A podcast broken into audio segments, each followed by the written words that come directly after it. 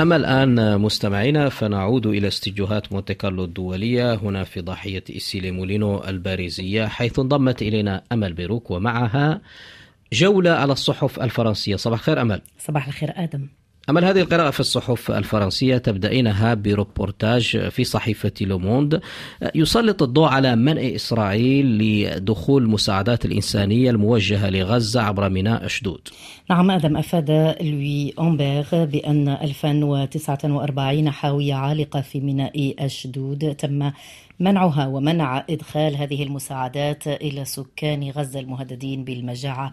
يشرح الكاتب في هذا الريبورتاج بأن الناشطين الإسرائيليين المتطرفين يحاولون منذ أسابيع منع وصول هذه المساعدات الأممية إلى النازحين في غزة وذلك بحجة الضغط على حماس لإطلاق سراح الرهائن الإسرائيليين لديها.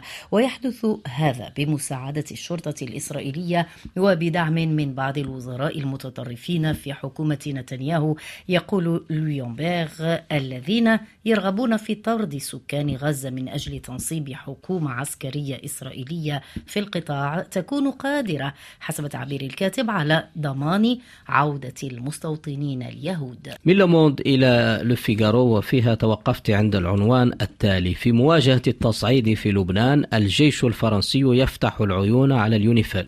المقال من توقيع نيكولا باغوت ويشير الكاتب إلى أن باريس تتابع الوضع على الأراضي اللبنانية وتحرص على أن يتخذ أطراف الصراع الخطوات اللازمة لتجنب وقوع خسائر في صفوف المدنيين.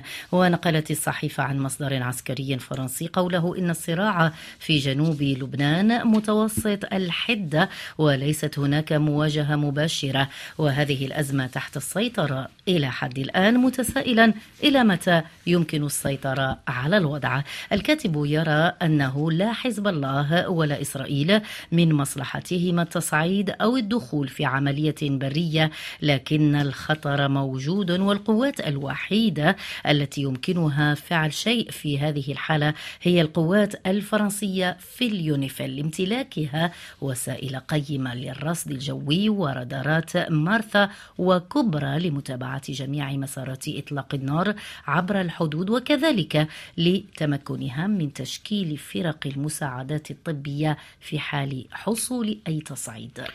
أمل أوكرانيا لم تغب عن صفحات الصحف الفرنسية اليوم وذلك مع اقتراب الذكرى السنوية الثانية للغزو الروسي لهذا البلد.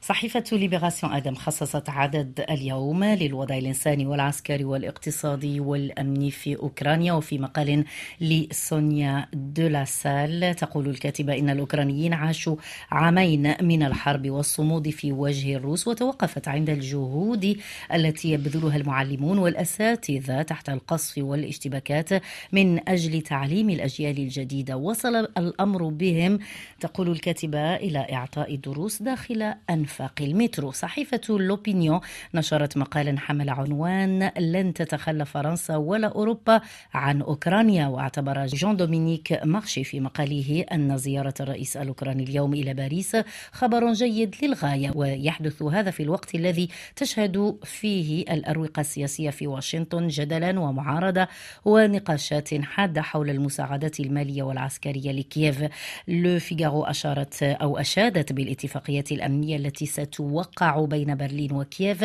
وفي صحيفة لوموند تساءل وزير الخارجية الفرنسي ستيفان سيجورني هل نريد أن ندفع ثمن النصر الروسي في أوكرانيا؟ إلى موقع ميديا بارت الإلكتروني الذي تحدث عن أن القضاء الفرنسي يرفض الإسراء في إجلاء أسر اللاجئين السودانيين هنا في فرنسا. نعم أدم توضح نجمة إبراهيم أن مجلس الدولة الفرنسي رفض قبل يومين طلب عدد من الجمعيات والمحامين المدافعين عن قضية اللاجئين السودانيين في فرنسا.